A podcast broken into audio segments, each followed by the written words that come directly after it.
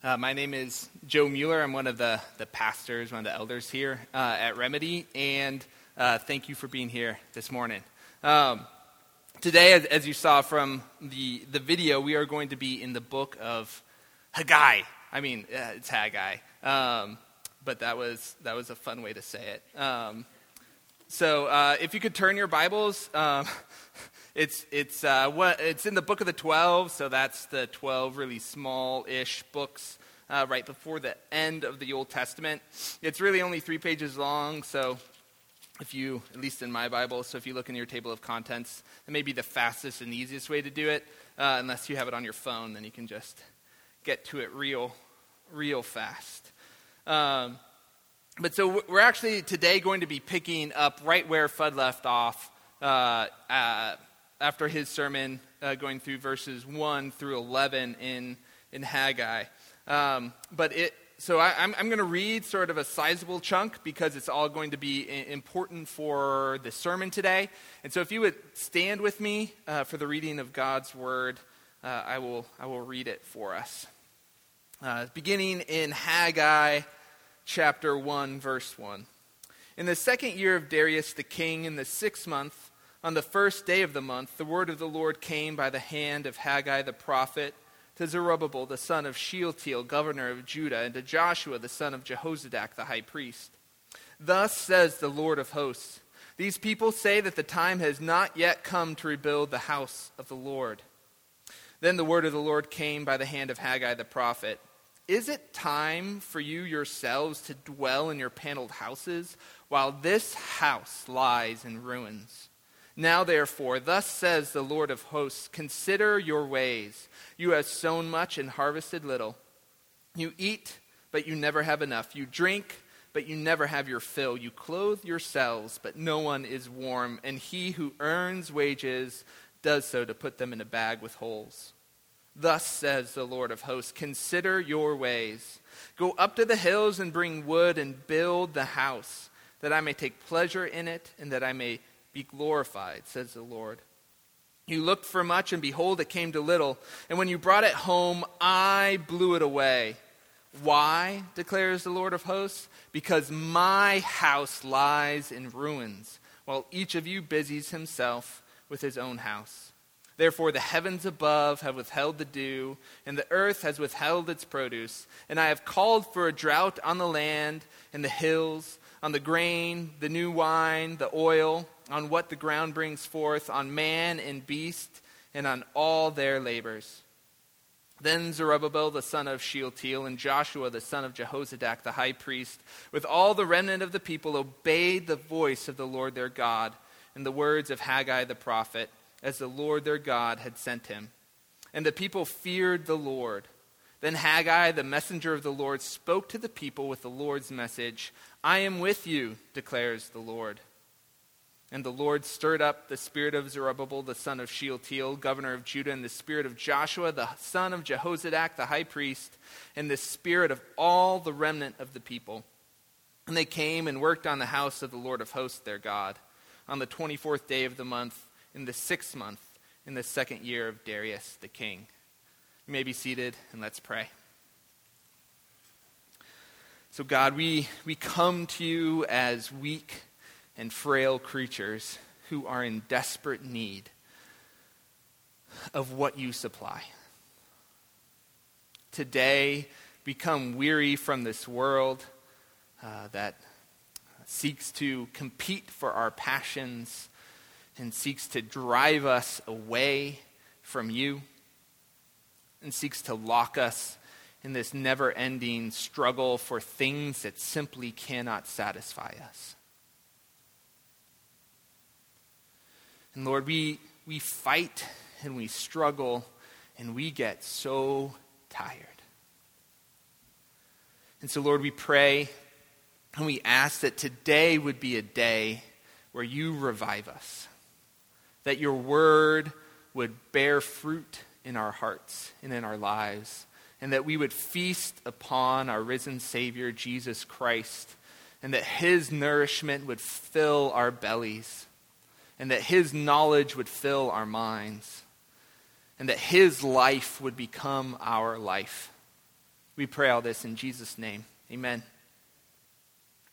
So, this, um, my text actually that I was uh, going to be preaching today was going to be uh, 112 all the way through 2 9, but I was unable to get past these first uh, three verses, four verses, uh, in a reasonable amount of time. So, uh, we are stuck looking at these three verses. And hopefully, stuck is not the right word. Hopefully, we are uh, immersed and embraced by the soft glow of the text. No, I'm, I'm joking. Um, but, but hopefully, we find some profitable and fruitful um, stuff that the Lord would, would give us. Uh, today. And, and the main point, the main thing that I want us all to see is that this is a living example. This is proof of what it means to live by faith. In verses 12 through 15, we have an example of how the people of Israel responded to God in faith. And so, in order for us to, to see what's going on here, we do have to have a firm grasp and understanding of what happened in the preceding 11 verses, and in 1 through 11, and what Fudd talked about last week. And so, once we do that, once we have that firm foundation and knowledge, uh, it'll be much akin to uh, the, the story, A Christmas Carol. Did anybody know the opening line from the Christmas Carol? Marley was dead to begin with, right? That is fundamental to the storyline because a ghost appears, the ghost of Marley, and if he's not dead, it doesn't matter that he's appearing, right? Because he's dead, right? That may have gone, whew, that's what I feel like just happened right there. Um, so, but anyway, it's fundamental to the story, to the drama of Scripture. It is pivotal, what happened in verses 1 through 11. So we're going to start there. But there's going to be sort of a, a form to the sermon today. Each of our main points is going to be ripped from the New Testament. I'm just going in and I'm ripping it, and then we're, we're plopping it in here. And our first point is Romans 11:22. So Romans 11:22, and our first point is behold the kindness and severity of God. So, first up is this severity of God, and we're going to see God's severity, his harshness, his punishment of evil by examining what's going on in verses 1 through 11. So, if you're here last week, this will be complete review for you. If you weren't, this will catch you up to what we uh, are looking at today. So, in 1 through 11, we have a remnant that had returned from exile and in 1 through 11, they're rebuked by the Lord through the mouth of the prophet, prophet Haggai. The remnant had been more concerned about worldly things, about their paneled palaces and their agricultural activities and their domestic duties. They had been more concerned about the world than with loving their Lord Yahweh, who sits enthroned forever. The people of God had neglected the worship of God after the pattern of God. And as we all know, the pattern of worship is incredibly important to the people of Israel. Yahweh, the God who brought them out of Egypt, had given them this pattern of worship and entrusted it to their fathers.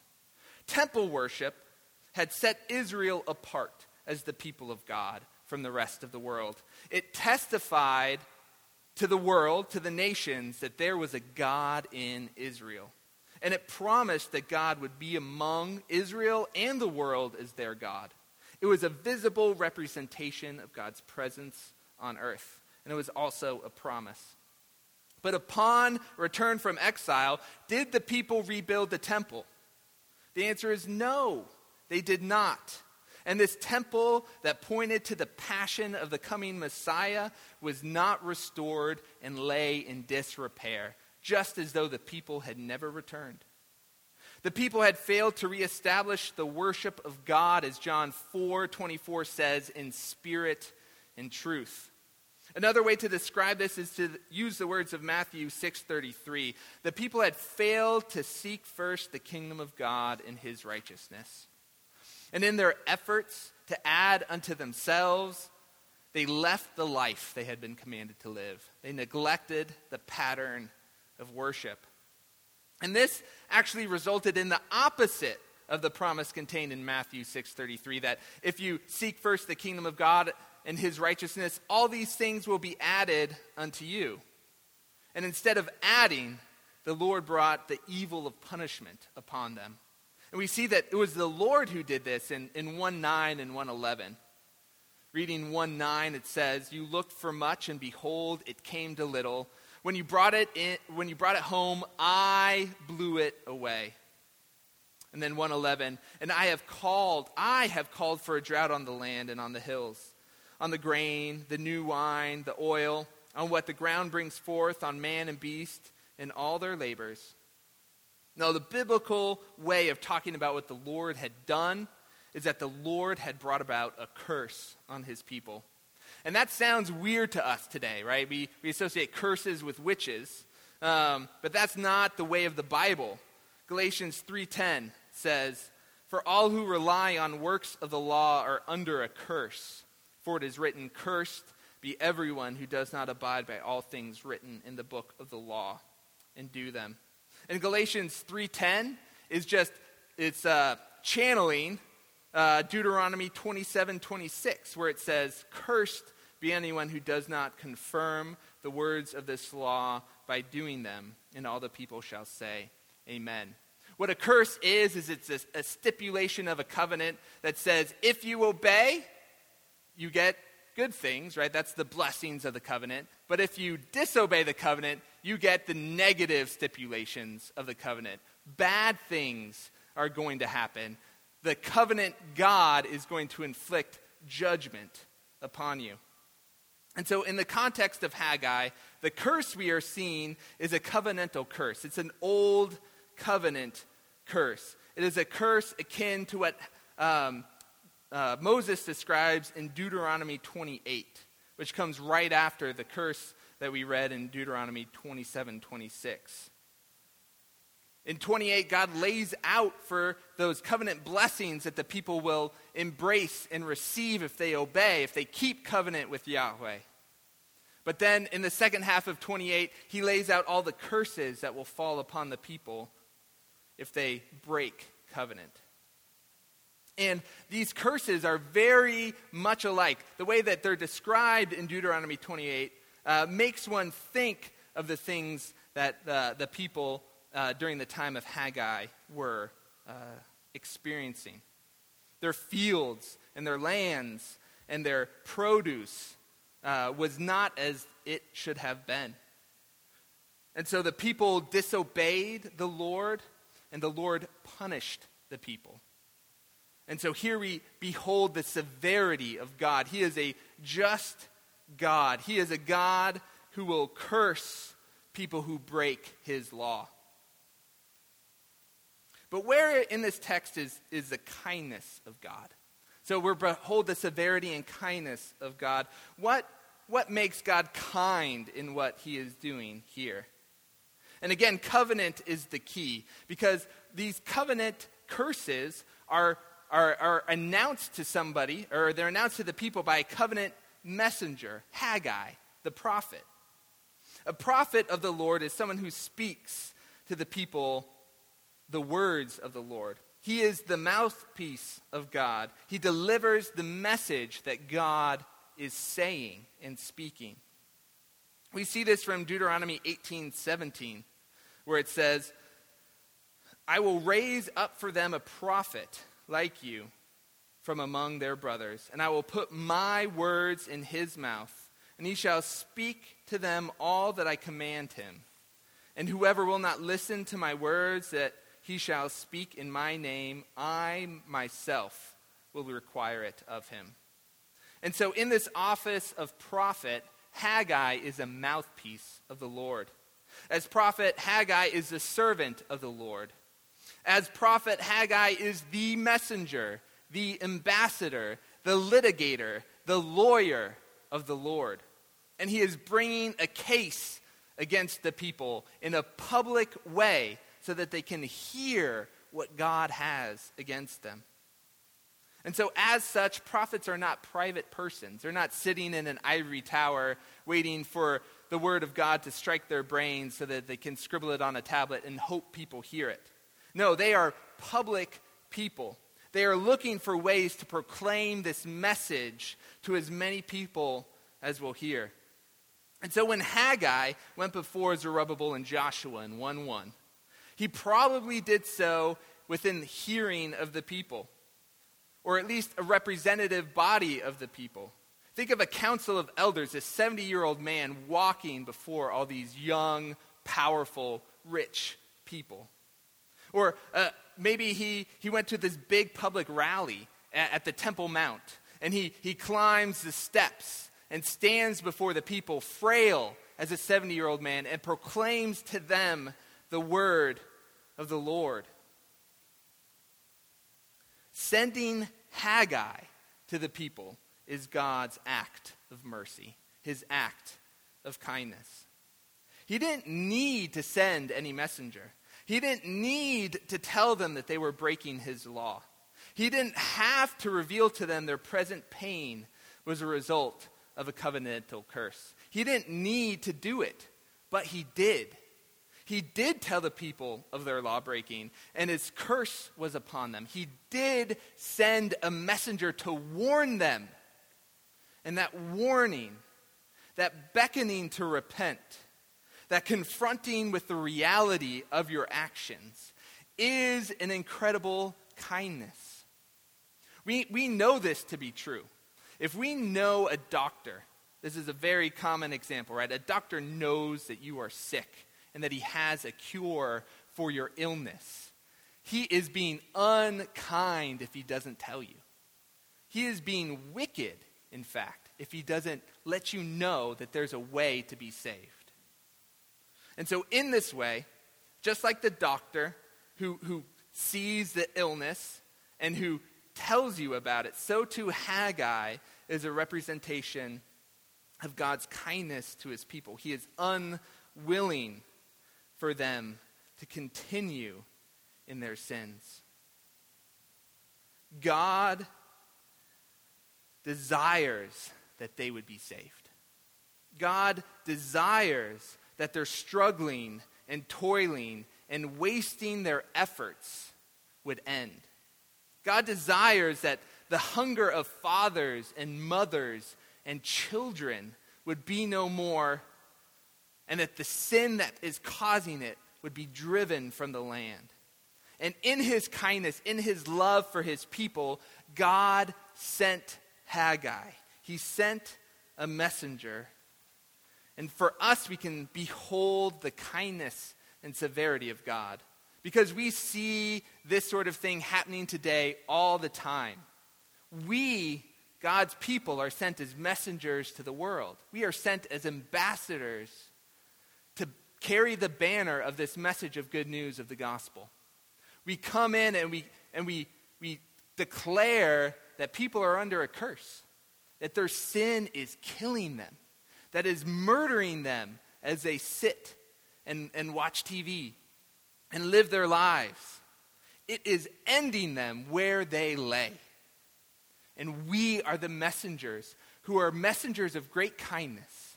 And we go to them and we share with them the truth. We also see this in, in, in, our personal relationships. We may see a brother or a sister or a friend engaged in activity that we know to be harmful, that we know to be hurtful, that we know will end up destroying them. Whether it's uh, an addiction or or relationship craziness that they're a part of, or the way that they treat people at work, or any sort of really big things to really small things.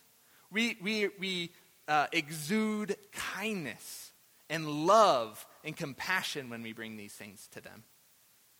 Granted, we, we do it in a way that's honoring and, and sees the image of Christ in them um, and seeks to restore them, but we also confront them with the truth and help them see what's real, what is real. And we are the kindness of, of Haggai to them. And so, three, three quick points uh, of application here as, as, we, as we see the severity of God and applying the curses of the old covenant to the people of the old covenant who broke the old covenant, and the kindness of God in calling these people back to obedience. The first point is this, and this I want this to be crystal clear because I think this can be an area of confusion that we can get into, is that if you are in Christ and bad things are happening to you, you are not under a curse. You are not cursed of God. Jesus became a curse for us. And Jesus climbed up upon a cross. And Jesus' flesh paid the penalty for all the curse the people in Christ would have to suffer and would have to, to feel because of our law breaking. All of that is paid for in full in Christ. And so if you are having bad things happen to you, know that you are not under a curse of God. God is for you in every way, and He will turn even this bad thing, even this thing that crushes you, He will turn this thing for your good because He loves you and He is for you. And He is not against you, and you are not cursed. Christ is for you. Who can be against you? The answer is no one. Christ is for you. The second thing I want you to consider again, because Fudd talked about this last week, if the Lord has sent anyone like Haggai to you, to announce to you what may seem like some bad news, like maybe they got it totally wrong, but actually is good news because they're warning you of something that you are doing. They're calling you to stop sinning. They're calling you to repent and to walk and newness of life. And if God has been so kind as to send you someone like that, listen to the Lord and experience it as kindness. Turn and believe. And then the, the third thing is, is, is, is there anyone who you who the Lord is laying upon your heart to go talk to? Is there anyone who you see something not right in their life? And it may seem like you have to announce bad news to them. And you're, you're worried about that. You're concerned about that. Um, I would just encourage you that you are doing them a kindness. You are showing them love. You are being like Jesus to them. And there is no greater experience in this world than to act like Jesus. There is nothing better than to be like him in the way that we live our lives. So behold the severity and kindness of God. The, the second um, point today is we find from Mark 1.15. Mark 1.15. And it is repent and believe. Mark uh, 1, starting in 114, it says, Now after John was arrested, Jesus came into Galilee proclaiming the gospel of God. So this is the very first message that Jesus is proclaiming in summary form. This is, he didn't just walk around um, Galilee saying these, what, 10 words or whatever. But uh, this is how it's recorded to us in Mark. The time is fulfilled, and the kingdom of God is at hand. Repent and believe in the gospel repent and believe. So, so let's turn back to, to Haggai. And we're jumping to verse 12. So we've, we've had our a Christmas carol moment, right? We know what we need to know for this story to make sense. God is cursing his people, and he sent his messenger to, to them. And there is content, there, is, there are uh, propositions, there are things that that are true that they need to believe or understand about what was said in the past. Let's see how they respond to those propositions in verse 12. Then Zerubbabel the son of Shealtiel and Joshua the son of Jehozadak the priest, with all the remnant of the people, see, all the remnant of the people are there, they heard, they understood what Haggai was saying in his address. All the remnant of the people obeyed the voice of the Lord their God and the words of Haggai the prophet, as the Lord their God had sent him. And the people feared the Lord. Now, I want to hone in on two phrases in, in that verse obeyed the voice of the Lord their God, uh, and the people feared the Lord. Obeyed and feared. And both of these uh, ideas, excuse me, are contained in the phrase that we just looked at from Mark 1 uh, 15 of repenting and believing. Obeying the voice of the Lord their God is very much like repentance.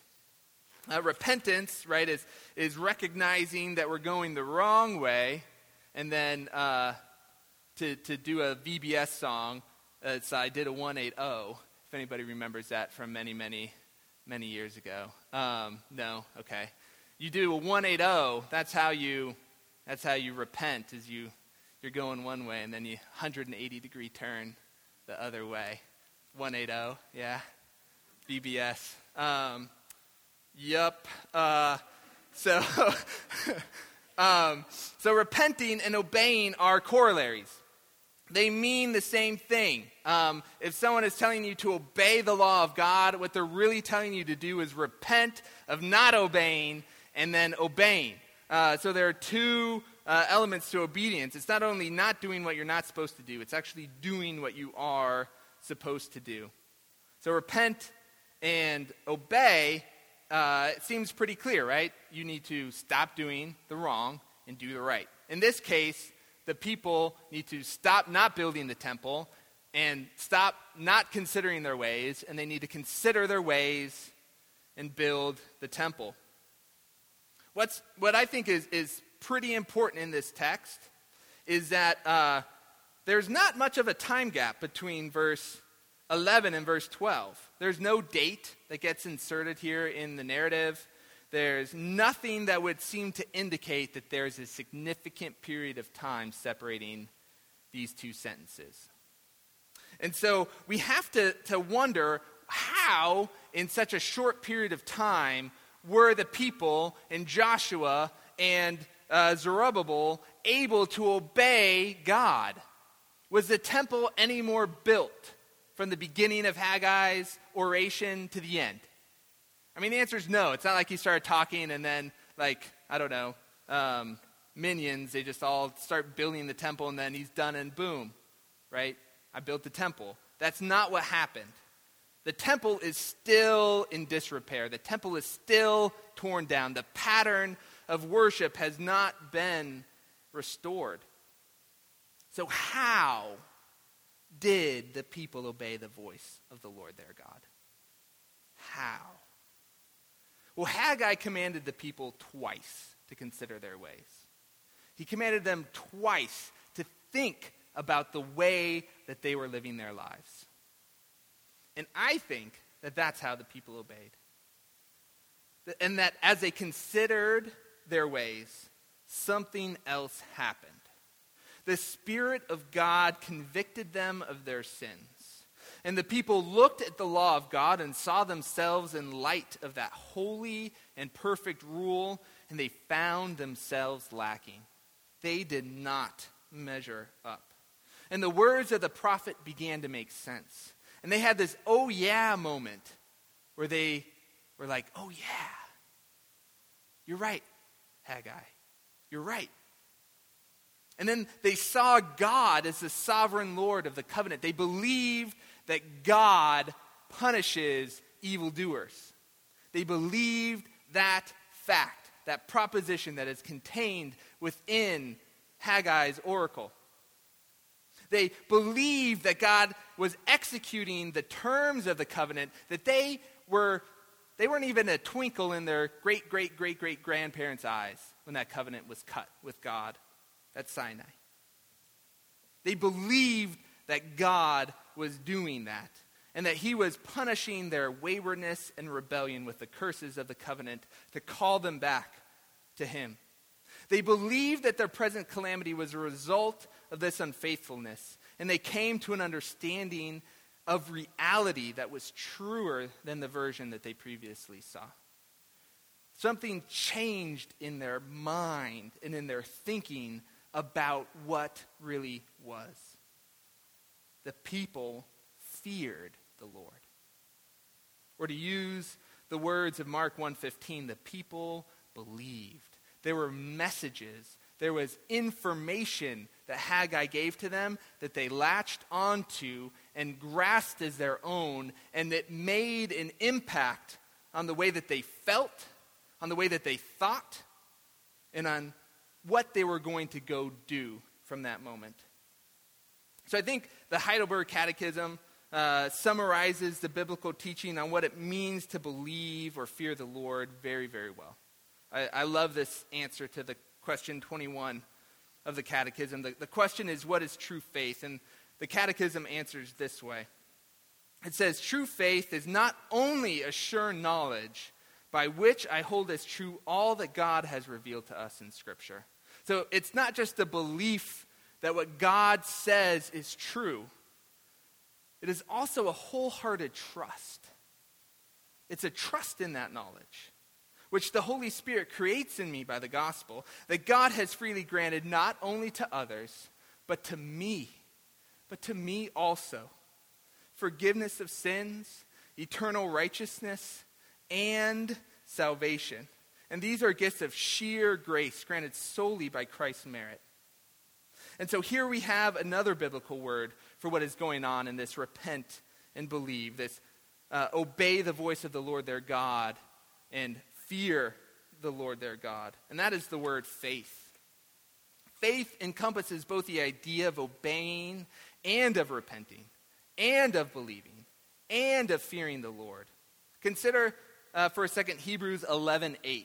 Hebrews 11:8. This is talking about Abraham. It says, by faith, Abraham obeyed. So there's a pretty clear connection here between faith and obedience. And he obeyed when he was called to go out to a place that he was going to receive as an, as an inheritance. So he's doing something, he is following where God's leading, believing a promise that God has laid before him. He has said, Abraham, this land will be yours and your descendants. Continuing on, he says, And he went out, not knowing where he was going. And by faith, he went to live in the land of promise. So he believed that this land was his own, even though many people lived there. Many, even though he lived as a sojourner in that land. He lived as in a foreign land, so as a sojourner. He lived in tents with Isaac and Jacob, heirs with him of the same promise. And the reason he did that, the reason why we find in verse 10, for he was looking forward to the city that has foundations, whose designer and builder is God. Now, that is something that Abraham stuck his life upon, and the life of his children, and the life of his children's children's children's children. They get really small. These children having children. That's a Flight of the Conchords joke. I just stole it. Um, and then you have in verse 11, by faith Sarah received power to conceive. So faith gives one power to overcome natural barriers. Her womb, it says, was as good as dead because she was 80 years old. And what type of uh, 80 year old woman has a baby? It just doesn't happen. The same way it doesn't happen that a virgin has a baby, right?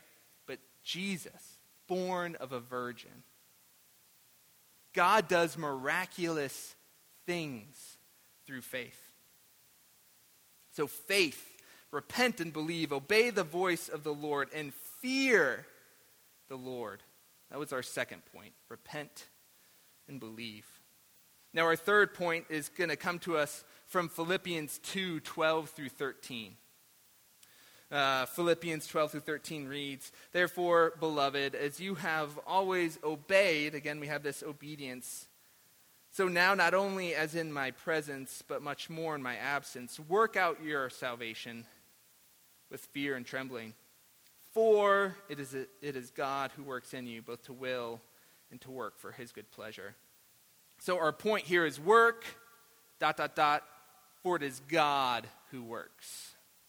Work, dot, dot, dot, for it is God who works. That's from Philippians 2, 13, or 2, 12 through 13. But before we, we jump into that point, I don't want us to miss something that happens in, in Haggai 1, 13.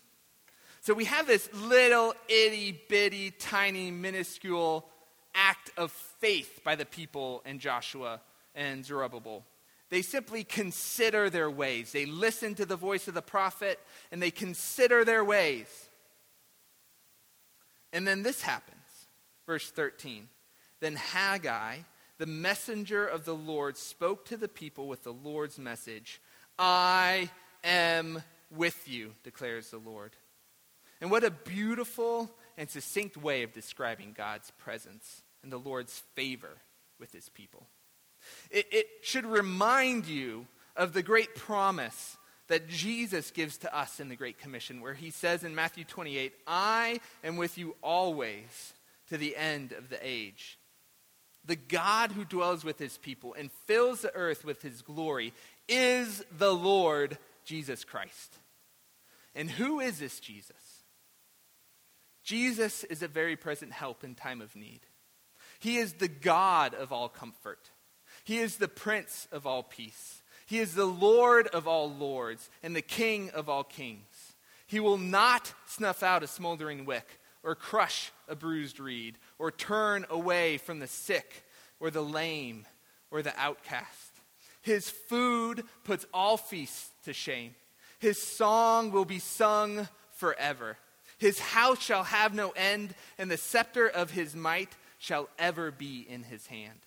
He smashes his enemies with his rod of iron, and swords of flaming fire flow forth from his presence, scattering the darkness. His light is eternal. His love is inexplicable. His glory is unapproachable. He is the Savior of the world. He is the shepherd of his sheep. He is God. And He is a God. This Jesus is a God who works for his people. We, let, we see this in, in verse 14 of Haggai chapter 1. We see this in this simple phrase, and the Lord stirred up the spirit of Zerubbabel, the son of Shealtiel, governor of Judah, and the spirit of Joshua, the son of Jehozadak, the high priest, and the spirit of the remnant of the people. The Lord stirred up. It's used in many different ways. Uh, sometimes it's used as a, as a way for a guy to get going with his spear, right? There's this uh, passage about this guy who killed a bunch of guys with a spear, and it, it's that same sort of idea that he stirred up his spear to kill all these people. Um, but most often, most often, this phrase is associated with the providence of God. And the providence of God working out events in history after the manner of his will. It's God orchestrating the events of history to do what he wants to have done. And so uh, we just have time for one example. It's going to be in 1 Chronicles 5.25. 1 Chronicles 5.25. But they, meaning the Reubenites, the Gadites, and the half tribe of Manasseh, broke faith with the God of their fathers and whored after the gods of the peoples of the land, whom God had destroyed before them. So the God of Israel stirred up the spirit of Pul, king of Assyria, the spirit of Tiglath-Pileser, king of Assyria, and he took them into exile. So, in the first half of verse 14, God is providentially working in the remnant to do his will of building the temple once again. And the same is true for us, right? God is providentially working in us. God is at work in you. Work out your own salvation with fear and trembling, for it is God who is at work in you. So, in the first half of, God, of the verse, God, through his providence, is accomplishing his will that he has set to do. But in the second half of the verse, we have the people actually doing the work of building the house, building the temple. And they came and worked on the house of the Lord, ending verse 14, their God, on the 24th day of the month, on the sixth month, on the second year of Darius the king. And so we are to work, we are to do things, but we are to do so in such a way that we understand, that we know, that we delight in, that we have confidence that it will be accomplished, because we know that it's not up to us. We know that we are not ultimately going to be the ones who this depends upon. God is going to work in us, and He is going to work out our salvation.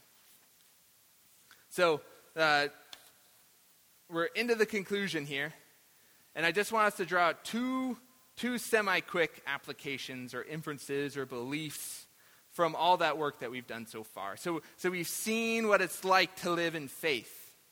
We see that it's a response. Re- faith is a response to a message from God. Faith is believing that what's in that message is one, true, two, affects us, and three means more than any other message we think we could be believing that seems contrary to it. Faith is, is understanding and accepting those truths and then living in light of them.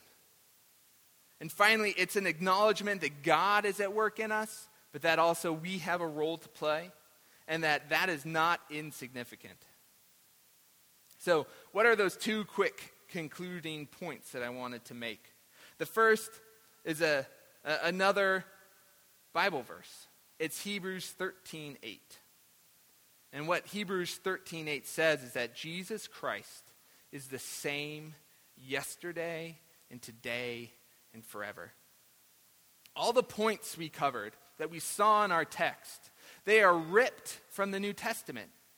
Behold the kindness and severity of God, uh, Romans 11:22. Repent and believe, that's Mark 1:15 and work for it is God who works, that's Philippians 2.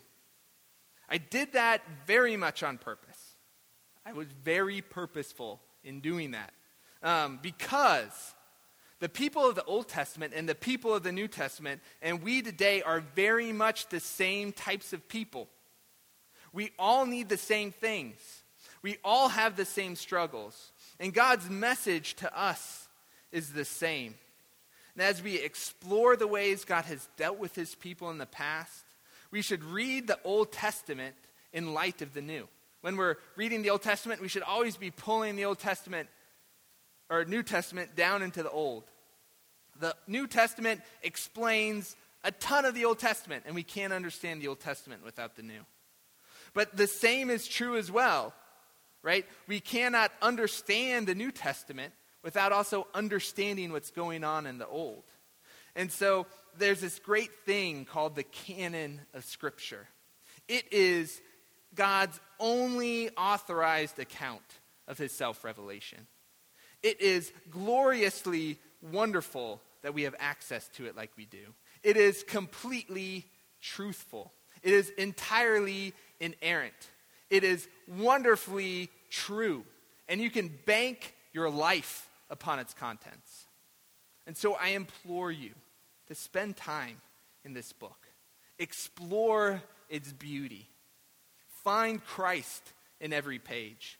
Pour your mind and your heart and your soul into these pages and search and search for Christ in them because he will reveal himself to you in them. And if you need help in any way with handling the scriptures, reach out to Jack or to Fudd or to myself, and we will happily spend time helping you taste and see that the Lord is good from his word. The, the final thing is that living by faith is hard. It's hard. When Jesus beckons us to come, he calls us to a life of repentance and belief, of obeying the voice of the Lord and fearing the Lord. Jesus likened this life to one of constant death, always dying. He said, uh, if anyone would come after me in luke 9.23 if anyone would come after me let him deny himself and take up his cross daily and follow me jesus means many things by this statement but today I want us to consider just one of them. Where do you need the truth of God? And where do you need who He is as a person?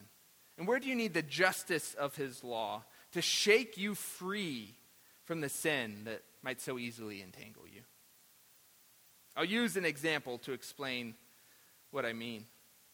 In Scripture, we are commanded to forgive. Matthew 6, uh, 14 through 15 says, For if you forgive others their trespasses, your heavenly Father will also forgive you. But if you do not forgive others their trespasses, neither will your Father forgive your trespasses. Jesus even uses a parable of the unforgiving steward or servant to drive this point home. So the, the steward is forgiven $10 million. $10 million, he's forgiven. And then he goes and he finds somebody who owed him 10000 and he beats him and beats him and beats him and throws him in jail and says, I almost went to jail because of you. And then the master who forgave the 10 million gets really, really, really mad with this unforgiving servant.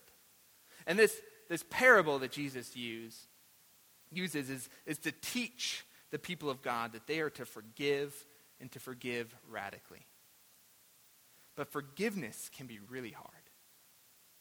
The hurt we've done, the, the hurt that's been done to us, can go very deep. It can crush our souls with grief. And the wrongs we've suffered can change the trajectory of our lives and the lives of our children and the lives of our children's children. The wrongs that men do seem to know no bounds. But the truth of the hurt cannot change the truth of God's word. That's the type. That's the type of faith God is calling us to. And Jesus, the Savior of the world, he will look out across the courtyard at us and say to, the, say to us, If you forgive others their transgressions, your heavenly Father will forgive you.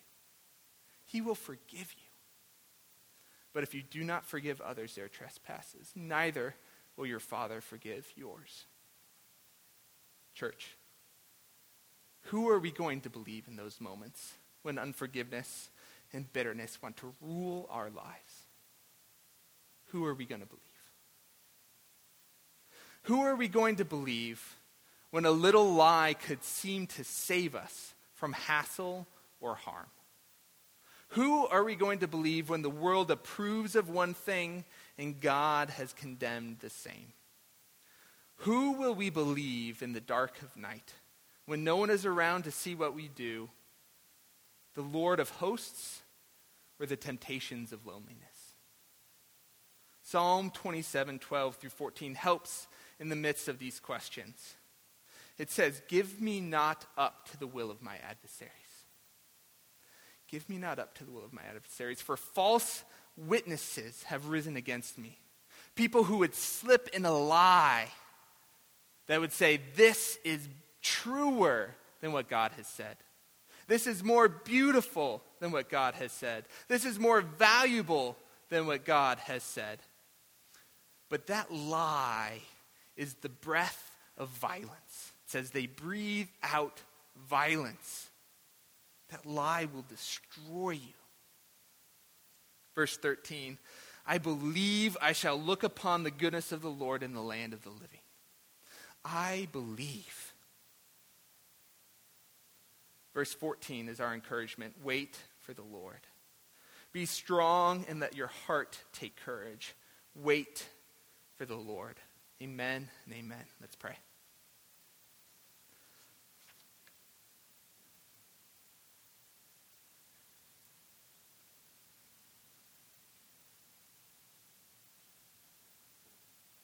Jesus, it is your kindness that leads us to repentance.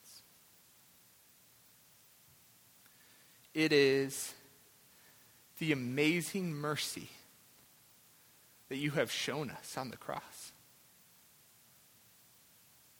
It is the perfect life that you lived that lets us stand before you and opens your ears to our prayers. It is the, the death that you did not deserve in your dying that frees us from the curse that belongs to us by right and by birth and by deed. But you have freed us. You have made us whole. You have redeemed us. You have snatched us from the pit. What you have done on the cross, you have done for us.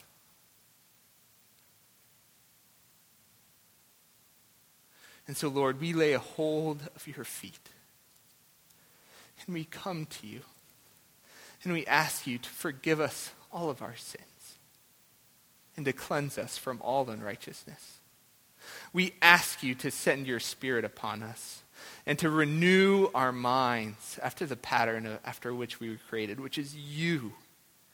You are the pattern after which we were created. You are the temple of which we are members. Your flesh is our flesh. Your life is our life. We are hidden with Christ in God. And because you are for us, no one can be against us. Because he who did not uh, keep his own son away from us has given him freely to us. No one will be able to snatch us from your hand. We are your sheep. You are our shepherd. We hear your voice. But God, we admit that we are so weak. And we need so much of you. We are so empty, and we ask you to fill us. We are so frail, and we ask you to be our strength. We are so hungry, and we ask you to fill us with your food. And we are so thirsty, and we ask you to fill us with your drink. We are unable to do these things on our own. We need you every moment of every day. And God, we just want to lift our cup of salvation. We want to raise it to you and say, Look what God has done. I have been well acquainted with my darkness, and look, there's light. I have been well acquainted with my evil, and look, there are good deeds that go before me that I do because of Christ in me, my hope of glory. We want to see you as we live your life here on this earth. We want to know you and the fellowship of your sufferings as we participate in extending the good news of what you have done over the face of this earth. So that one day, sin will be no more. This world will burn up with fire. And forever we will be with you. We will have new flesh. We will have resurrected life. And for all of eternity, we will consider your ways. We will know your paths. We will marvel at your creation and your plan and your providence. We will delight in your goodness to us. We will exult in your holiness and your wisdom. We will praise you without ceasing and, and sing your praises without end. We will be forever yours, and there will be nothing separating us from your love. That promise is ours now and today. We can believe it and we can know it and we can taste it, that nothing separates us from your love. And so be with us today as we go from here and as we live this week. Make us yours.